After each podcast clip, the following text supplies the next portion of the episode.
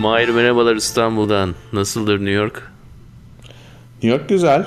Karlıydı. Şimdi biraz bugün güneş çıktı hafif. Yüzünü gösterdi yani. O yüzden karlar eriyor. Mart Çok kabadan çocuk- baktırır diyorsun yani. Evet. Kazma kürek yaktırır hesabı. İklim değişikliğinden dolayı her sene benim kişisel gözlemim bilimsel bir şey değil ama biraz böyle kayıyor gibi yani. Hani eskiden mesela Şubat daha soğuk oluyordu. Şimdi Mart daha soğuk oluyor. Öyle Öyle. oluyor. Yani bence seni mutlu eder bu. Çünkü onun bir verisi var. Son 50 yılda baharın 2 hafta daha geç geldiği söyleniyor. Doğru. Ya hava zaten en takık olduğumuz konu ya veri Niye? konusunda. Bilmiyorum öyle bir insan ya en eskiden beri hakikaten kaydı tutulan şey hava durumu dünyada. Peki verilerle tutamadığın zaman ölçecek aletin yok olduğu zaman ne yapıyordun? Mesela geçen sene işte havalar şöyle oldu. Nasıl anlatacaksın bir sonrakinde? Onurcuğum ne yapıyorlar biliyor musun? Ne yapıyorlar? O veriler insan tutmadığı yani derece olmadığı zaman bile eski ağaçlara bakıyorlar abi. Çünkü ağaçlar çok yaşlı ya 300, 400, 500 ve her bir yaşında bir halka yapıyor yani kestiğimizde kesip Ha. baktığımızda ağaca. İlkokulda O halkadan aynen o halkadan abi yeni yöntemlerle halkanın şekline göre o senenin hava durumunu ölçüyorlar. Baya ilginç Şimdi şeyler var yani taktikler. Evet yani e- eski mesela bir ağaç yıkılıyor 500 senelik ağaç diyelim. Hemen alıyorlar onu bakıyorlar neymiş. O yüzden mesela böyle 1400 senesinde falan Avrupa'nın en soğuk kışı oldu falan filan diye makaleler yazıyorlar ondan sonra. Ha, seninkiler yapıyor. Verici amcalar. Tamam. Hmm. Ben daha çok ilk daha önceleri ne yapıyorlardı acaba? Çünkü yani hava durumu bilgisini bir sonraki e, jenerasyona, jenerasyon olmasa bile bir sonraki muhafızlara neyse kabilenin devamı için herhalde o bilginin bir taraftan bir tarafa gitmesi gerekiyordu. Abi gök tanrı vardı. Gök tanrısı Böyle mı? şeylere gerek yoktu daha önce. Evet. Hmm. Gök tanrı şamanlarda gök tanrıya dua ediyordu. Hikaye vardı o zaman. Daha böyle Bu bizim bu haftaki Gök- konuya geçme çabamız. Laklaktan konuya nasıl geçilir? Bu da önemli. Bu da bir sanat formu. Sanat eğer bir formsa. Sevgili manifoldcular. Manifold dinleyicilerimize de buradan merhaba diyelim. Hiç onlara seslenmiyoruz. Böyle adaptasyon diyoruz tabii. 6 yıllık hikayemiz ama manifoldcular da bizim. evet, manifold manifold'u bir konuk alacağız yakında. Artık zamanı geliyor. Peki Onurcuğum ne dedik? Ne dedik? Neymiş? Yarın 20 Mart Yarın yani. 20 Mart. Bugün Dünya Deliler Günü burada. Twitter'da öyle ilan etmişler. Halbuki yani Wikipedia'ya falan atsan öyle bir şey yazmaz. O zaten yani yazmıyor olması güzelmiş bence. Yazsa çok manasız olurdu. Dünya Deliler Günü'nde Wikipedia'da yazmasın abi. Birisi öyle bir hikaye uydurmuş. Evet bugün Dünya Deliler Günü. Yani yalnızca Twitter'da öyle olsa dahi. Ee, yarın Dünya Hikaye Anlatma Günü. World Storytelling Day. 21'de tabi Nevruz. Ee, konumuza geçmeden önce şunu söyleyeceğim. Yani Nevruz'la e, Hıdrellez arası zaman çok özel bir zaman benim için Mahir. Hava nasıl olursa olsun yani ister kaysın ister kaymasın. Yeni başlangıçlar zamanı. Ne açıdan özel? Yeni başlangıçlar yani sıfır sıfır yapabiliyorsun yani boş tuvale girebiliyorsun olaya. Ne kadar aldatmaca olsa dahi hani olmuşçasına yapıyorsun. Süpürüp atıyorsun yani bir öncesine. Ama zaten e, dönüşüm yani hani bir hem mevsim dönüşümü de var ya iki bayramda zaten bununla ilgili. Hem dünyanın döndüğü noktayla ilgili. E, sistemdeki güneş sistemindeki. O yüzden güzel yani evet sıfırlayıp yeni bir şeyleri başlamak, yeni bir döngüye girmek adına doğru. Yılbaşı gibi görüyorsun yani biraz. Evet zaten herhalde yılbaşıydı daha öncesinde. Yıllar mı aynı? Yani ay, evet yeni yılın kutlu olsun Onurcuğum o zaman öyle diyelim. Bu yılki tabii Dünya Hikaye Anlatma Günü'ndeki her yıl bir tema belirliyorlar. Ee, kısaca bir hikayesini anlatalım istersen Dünya Hikaye Anlatma Günü'nün. 1990'ların başında başlıyor tabii havaların da e, ne kadar bu tür konularda önemli olduğunu anlayabiliriz. E, İsveç'te başlıyor. Neden İsveç'te diye düşünüyorsun. Tabii onların çok güçlü bir e, sözlü edebiyat kültürleri var. E, biraz da havalardan dolayı yani gayet gayet gün ışığının az olduğu bir kıştan çıkıyorsun. E, 1990'ların başında da Dünya Hikaye Anlatma Günü diye bir günü icat etmişler. E, artık güneş ışıklarını biraz almaya başladıkları zaman herhalde vodka şişeleri bir kenara bırakıp esas hikayeler anlatacaksan vodka şişelerine de ihtiyacın olabilir e, o ülkede. Neyse uzun evet. hikayenin kısası bu devam ediyor. 2004'ten beri de dünya üzerinde e, her iki yarım kürede kutlanmaya, aktiviteyle kutlanmaya devam ediyor. E, her yılda bir teması var. Bu yılki teması da dönüşüm. Dönüşüm. Güzel bir zaman dönüşüm için. Yani Trump var bilmem ne var hani kaç kaç. Son 2-3 aydır bütün magazinli yaptığımız konular. Evet ben bir 2017 programının başında 2016'ın sonunda mı söylemiştim? 2017 değişim yılı hem de işte asal sayı falan. Ee, o yüzden güzel konu seçmişler. Doğru bir tema seçmişler. Evet bence. yani e, tabii bu yalnız olayın siyasal boyutu ama her anlamda biraz da e, bu, bu tür şeylerin hikayesini daha fazla yaptığımızdan dolayı belki de yani bir ayrım noktasındayız. İlla böyle daha önceden yazılmış bir şey değil bu ayrım. Ee, işte dönüşümün kendisi ona ihtiyacın olduğu zaman gelen bir şeydir ya. Kendi kendine böyle yani Tanrı tarafından gönderildiğini zannetmiyorum. Halbuki esas en iyi hikayeler Tanrı hikayeleri. İçinde Tanrı olan hikayeler.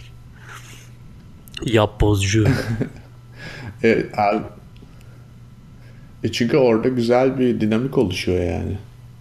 Yani dokunulmaz bir element getirdiğinde hikayeye yani herkesten üstün ve de sürprizli ama değiştirilemez, yenilemez. Çünkü bir kontrolü elden bırakman için bir sebep oluyor. Yani sen genelde hani evet. bir şekilde suçluluk hissini de üzerinden atabiliyorsun eğer senden çok daha güçlü bir karakter varsa ortada. Şirketler yapmıyor biliyor musun bunu? Artık yani tamamen kontrol ellerinde tutmak istiyorlar mesela. Yani hikaye anlatımında diyorlar ki işte ben kendi hikayemi anlatacaksam eğer bütün elementlerine olabildiğince tutunmak zorundayım. Yani bunu böyle bir heykeltıraş gibi yontacağım dışarıdan gelip birisi bunu yap boz yapmasın. Niye öyle yapıyorlar sence? Yani bu kadar dominasyonun sonu ne yani? Bütün hikayeleri kontrol Çünkü ettiler. Çünkü yani sen istersen 300-400 milyon dolarlık bir yıllık reklam bütçesine sahip ol ama bir kötü hikaye ya onu baş aşağı eder. Yani sen istediğin kadar aa Coca-Cola'yı çok güzel olacaksın der falan. Sonra birisi bir hikaye gerçek veya uydurma neyse Coca-Cola'nın içerisinden fare şeyi çıktı falan. Kolay mı yani yani bunu döndürmek? Evet Uber biliyorsun çok zorlanıyor bu aralar Amerika'da ardı arkasına bir sürü kötü hikaye çıktı hakkında. Bazıları da verileri olan hikayeler. Yani Uber'in başındaki adam kendi Uber aracında hani kendi de diyemiyoruz evet. tabii Uber'in sahip olduğu hiçbir şey yok ama Uber'le kontratı olan bir arabada Uber şoförüyle olan muhabbetinden dolayı.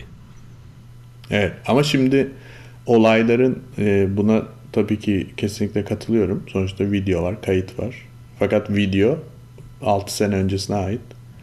Ee, ve öyle bir anda çıkıyor ki yani yukarıdan bağlanan bir hikaye var. Uber'in ne kadar çalışanlarına ve e, aslında müşterilerine de kullanıcılarına da ne kadar saygısız olduğu ve tek e, derdinin para olduğuna dair bir hikaye gidiyor uzun süredir. Yani son seçimlerden sonra diyelim o zamandan beri. E, şimdi öyle bir anda çıkıyor ki bu e, gerçek olan eklenti hikaye büyük hikayeyi çok inanılmaz derecede hem destekliyor hem de giderek de daha büyütüyor. Yani sağlamlaştırıyor. Peki neden böyle zamanlarda çıkıyor? Yani e, o hikayenin herhalde bunun bir rastlantı olduğunu düşünmüyorsun. Bence insanın yani hepimizin hikayelerle ilgili bazı beklentileri var Onur. Yani, yani kendi hikayesinin dinlenmesine dair bir beklentisi var. Hem o var hem de birazcık böyle bir hikayeye tutulduğumuzda ya yani Uber'in o hikayesi, Travis'in Donald Trump'a karşı çıkmaması, onun destekçisi olması falan bu çok büyük bir rahatsızlık yarattı. Şimdi böyle bir hikaye olduğunda hikaye popülerleşmiş oluyor. Yani rahatsızlık yaratsa da sevilse de bir popülerlik oluşuyor. İnsanlar bence popüler hikayelerin devamını görmek istiyorlar. Yani bir televizyon dizisi gibi düşünebiliriz belki de. Bir sonraki bölümde ne olacak? Şimdi bir şey daha çıksa bunun hakkında. Anlatabiliyor muyum? Hani öyle bir e, bir popülerlik şeyi eklentisi oluyor. Mesela Türkiye'deki politik hikayeye dair son 15 senedir olanlara dair de işte ne diyor? Mesela bazen burada batıdaki insanlar benzetme yapıyorlar yani Game of Thrones dizisi gibi oldu falan. Yani bir o grup var bir bu grup. Anladın mı? Böyle... Çok yetenekli ama duygusal e, olgunluğu 13,5 ergenlik öncesi olan bir adamcağızın bütün ülkeyi ele geçirmesi. Evet. E, ya ben mesela böyle çok yetenekli insanların tamamen hani dark side'a gitmesi çok çok güzel bir hikaye. Ee, evet. Bütün kötüler de esas da çok iyidir ya yaptıkları işte çok iyilerdir. Evet. Ve bu çok satar nedense. Seviyoruz psikopatları. Ya, ya işte mesela düşünsene Star Wars mesela şimdi yine evet, mesela yeni aynı hikaye. Yani hikaye o kadar basit bir hikaye ki. Darth Vader işte, bu kadar herhalde güçlü bir karakter olmasa o kadar ilginç olmazdı. Aynen öyle. Yani bence insan olarak bizim böyle bir e, hikayenin devamını görmeye, iyi ya da kötü, e, bir sürprizle karşılaşmaya, işte ne bileyim yani. Biraz hani... daha özelleştirin tamam sürpriz var ama e, nedir yani e, anti kahramanları olan çekim nedir? Yani onları döndürebileceğimizi, dönüştürebileceğimizi mi düşünüyoruz yani sanki? E, Bence öyle düşünüyoruz. Öyle düşünüyoruz. O kadar iddialıyız yani evet. insanlık olarak. Ya o kadar çok böyle hikayeleri kendimize yontma konusunda uzmanız ki bence. Yani her şeyi üstümüze alınıyoruz yani hikaye dinlediğimizde. Uber hikayesinde bile dahi ben tahmin ediyorum yani Uber daha iyi bir şirket olacak falan diye. Yani bu hikayelerden ders çıkaracak. Sen öyle düşünüyorsun. Falan gibi. Ben hiç öyle düşünmüyorum tabii ki. ben kim öyle düşünüyor? Abi. E, toplumda görüyorum yani öyle. Aslında ha. o kadar da şey değil. Bütün e, büyüyen şirketlerin sıkıntıları falan filan gibi savunmaya Onun için biraz da bilmek istiyoruz yani bu tür hikayeleri. Bilelim ki hani bir şekilde bir e, evrim geçirebilsinler veya işte dönüşüme uğrayabilsinler evet. veya bizim deyimimizle adaptasyona şekil verebilelim. en iyi hikaye ne sence şu ana kadar anlatılmış en iyi hikaye? Şu ana kadar anlatılmış şey. Ya muhtemelen e, mesela Leyla ile Mecnun gibi hikayeler. Çok güzelsin ya.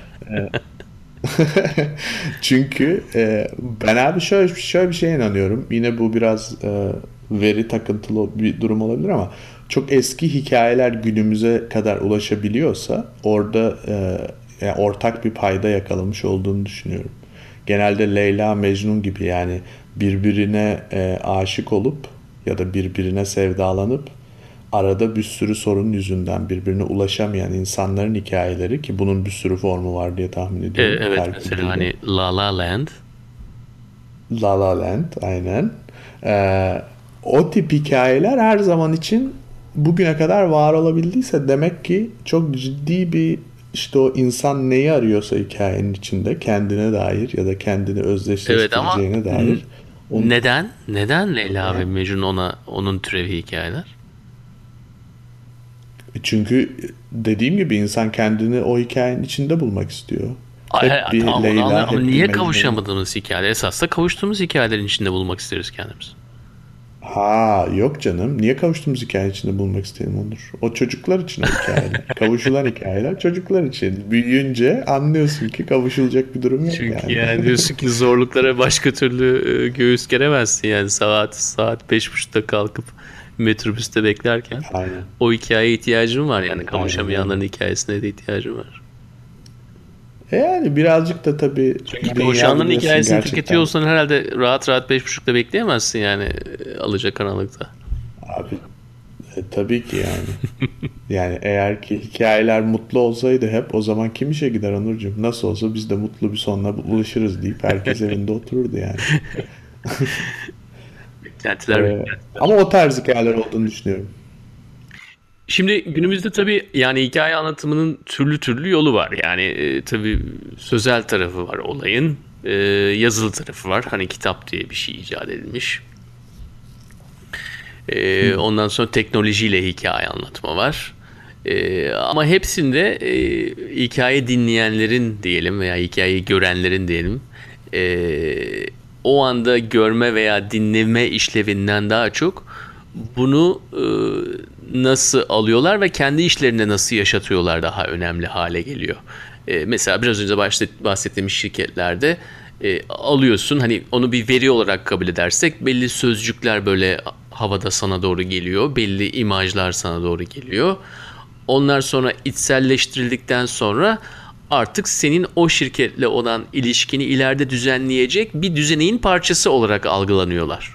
Yani ne diyorsun mesela? Ee, ben Uber'le bundan sonra hani hiç iş yapacağım veya yap- yapmayacağım şeklinde sıfır bir dünyası değil illa ama belki e, sıklığını nasıl onunla e, nasıl bir ilişkin olacağını, o şirkete olan sadakatini, e, onunla ilgili senin anlatacağın hikayelerin nasıl olacağını da tabii belirleyen bir faktör oluyor. Burada da biraz hikayelerin kalıcılığı da çok önemli. Yani günümüzde en zor şeylerden bir tanesi yani açıyorsun tabii Facebook'u. Birisinin bir videosunu bas, bastığını düşün. Hani basmak bile yok zaten önüne geliyor. Ondan sonra 15-20 tane zaten video geliyor. E, alışkanlık budur ya artık onları izlemeye başlıyorsun. Kalıcı hikaye yaratmak belki de günümüzün en zor olaylarından bir tanesi o. Yani o an gözleri veya kulakları gözleri dikip e, kulakları cezbeden hikayeler yanında o hikayelerin sürekliliğini nasıl sağlayabiliyorsun? Hani bu şirket bazında tabii önemli bir şey olur. E, harcadığın bir dolara daha fazla getir alırsın ama genelde galiba anlattığımız hikayelerin e, kalıcı etki yaratabilmesi daha da mütevazi olursak en azından diğerlerinden daha uzun süre hatırlanabilmesi önemli bir şey. Aynen öyle. Ya bir de şöyle bir şey de var Onur. Düşünsene yani e, dediğin gibi hem anlatısal hem de yazılı hem de görüntülü bir kültür olarak herhalde insanın işte dil, e, uygarlığa dair, iletişime dair ne varsa keşfettiği her şeyden itibaren olan bir şeyden bahsediyoruz. Bir formdan. Burada yeni bir şey yaratmak zaten neredeyse imkansız. Yani 2017'de biri çıkıp böyle bize hiç bilmediğimiz bir hikaye anlatsa herhangi bir formatta e bu bayağı büyük bir şey olur yani bana öyle geliyor. E genelde işte bütün teknolojiyi de kullansan bir şirket olarak da bir hikaye yaratmaya çalışıyor olsan da aslında hep işte ne bileyim iyi var kötü var. Ee, bir savaş var, mücadele var, kavuşma var, kavuşamama var. Hep belli bir eksene oturtmaya çalışıyorlar. Şu andaki senin güzel yakaladığın nokta şu bence kalıcı olmuyor hiçbir şey. Yani şimdi mesela Snapchat biz konuşmadık tabii ki arada IPO yaptı. E, halka açıldı New York borsasında değil mi? Snapchat aslında hikaye Türkçesi hikaye oluyor yani. Story feed denen şeyi icat eden şirket. Ama ne yapıyordu Snapchat? Sen bir story post ediyorsun. Yani aslında küçük bir video. Kendi hayatına dair bir hikaye paylaşıyorsun. O hikaye kayboluyor. Ve bu formatı şu anda bütün herkes adapte etmiş durumda. Yani Instagram da aldı. Facebook Messages'a da koydular. İşte WhatsApp'a da koymuşlar. Herkes artık olacak yani.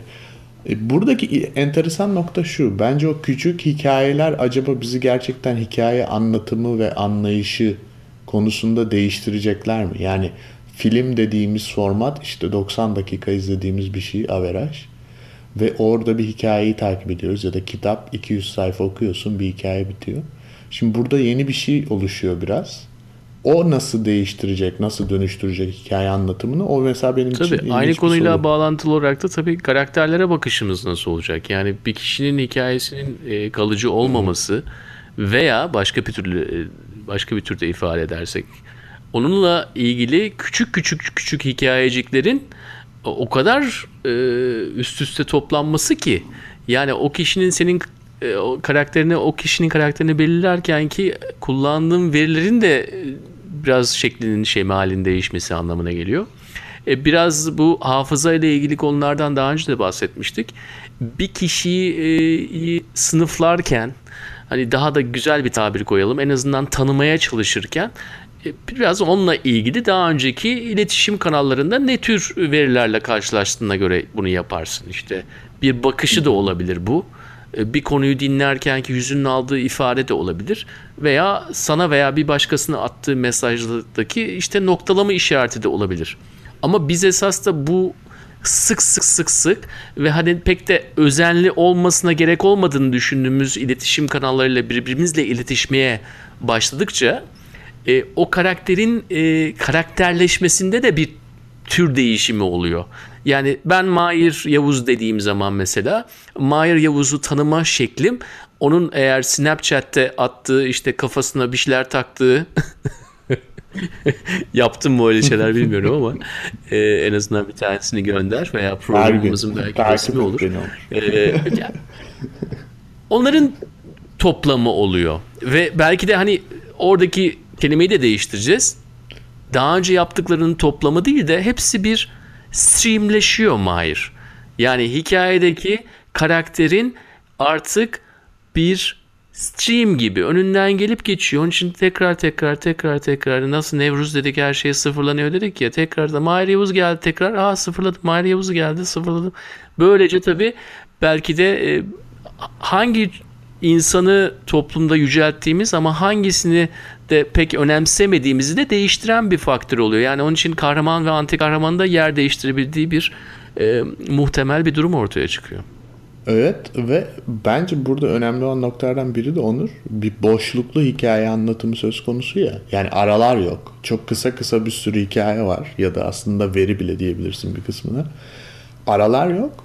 O yüzden herkesin anladığı hikaye de farklı olabilir. Yani senin kafandaki mahirle başkasının kafasındaki mahir bambaşka bir mahir olabiliyor. Çünkü o herkes... Bir de yani benim kafama taktığım şeyi sen de takıyorsan zaten aramızdaki ilişki ister istemez değişiyordur. Yani hani her türlü gerçeklik esas da bir interaksiyondur ya aramızdaki evet. bağlantıdan oluştuğu için e, yani benimle benzer bir şey yapmış olman da herhalde o karaktere bakışımı değiştirecektir.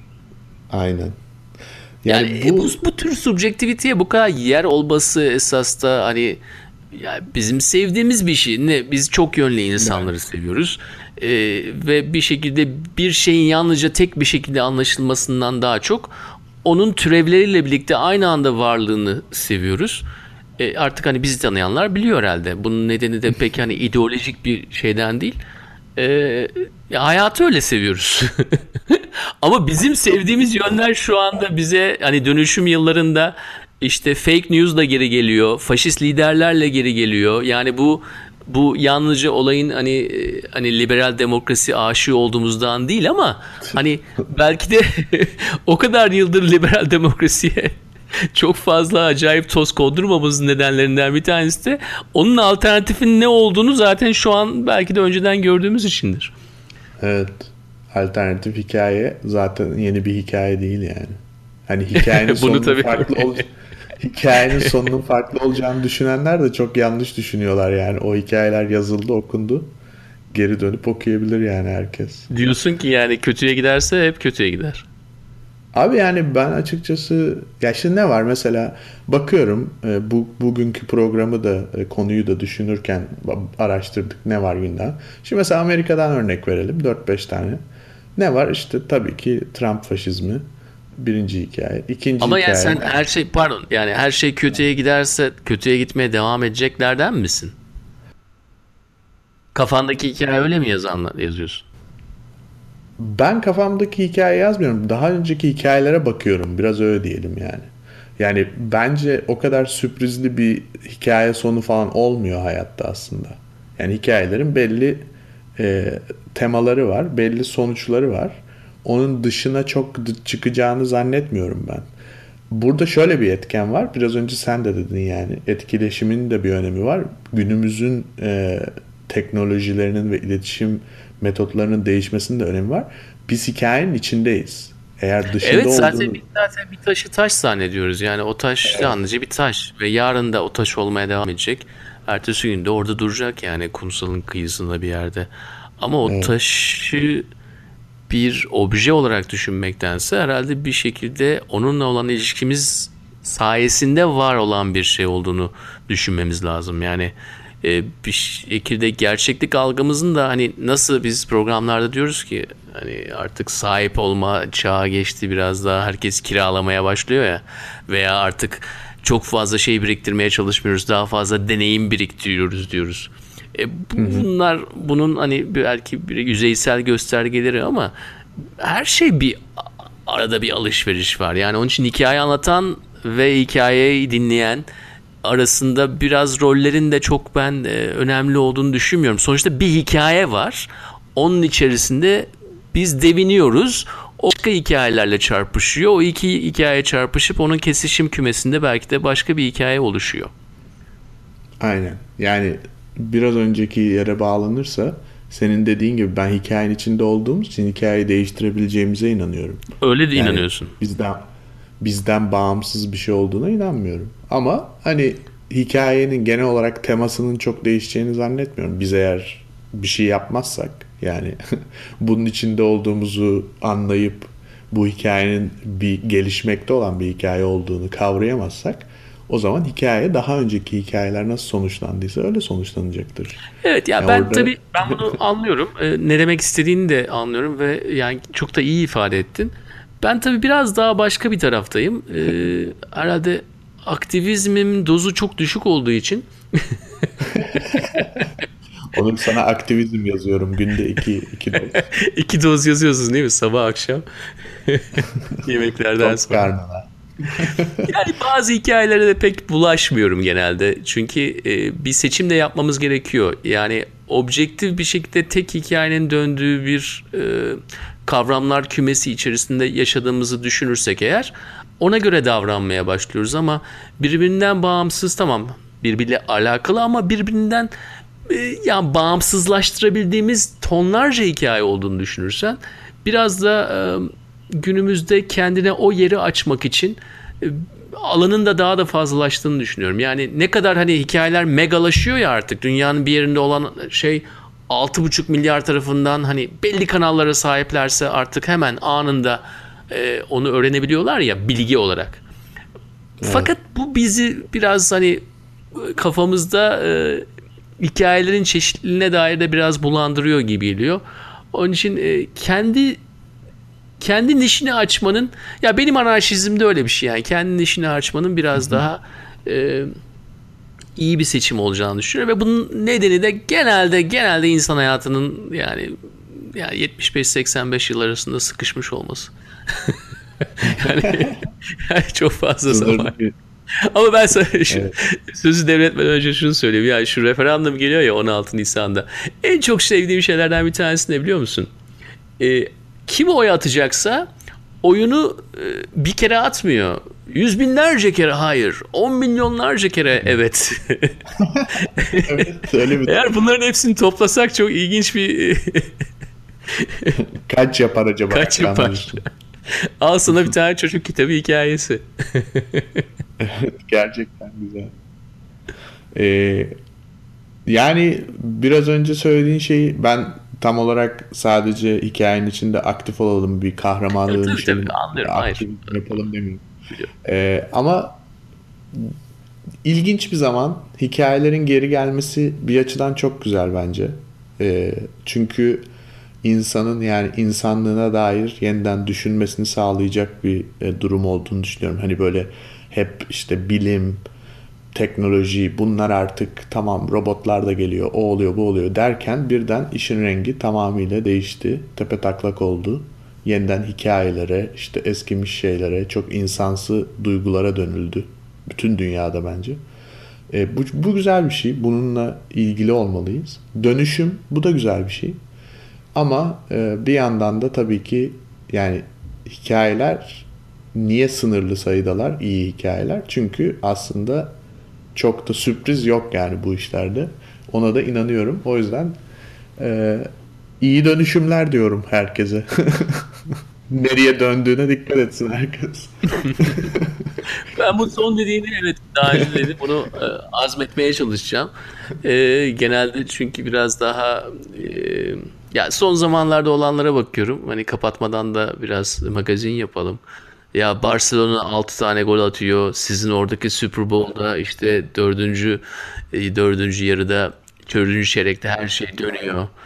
E, Beşiktaş bile yani 10 kişi kaldı 2 tane gol attı. Sporlardan örnek vereyim. Normalde bu durumlarda kaybedecek olan kaybeder. Son dakika çok büyük değişiklikler olmaz. Hikayeleri sevdiğimiz gibi sporda seviyoruz tabii. Neden? Herhalde benzer nedenlerden dolayı. Ee, evet genelde öyle dediğin gibi e, çok büyük sürprizler bekleyerek her anı yaşayan insanlar çok çok hayal kırıklığına uğruyorlar. Ee, ama her zaman başka bir dünya mümkün. Evet. Bunu da pek unutmamak gerekiyor herhalde. Romantik olarak Güzel bitirdik. oldu. Aktivist değiliz ama roman.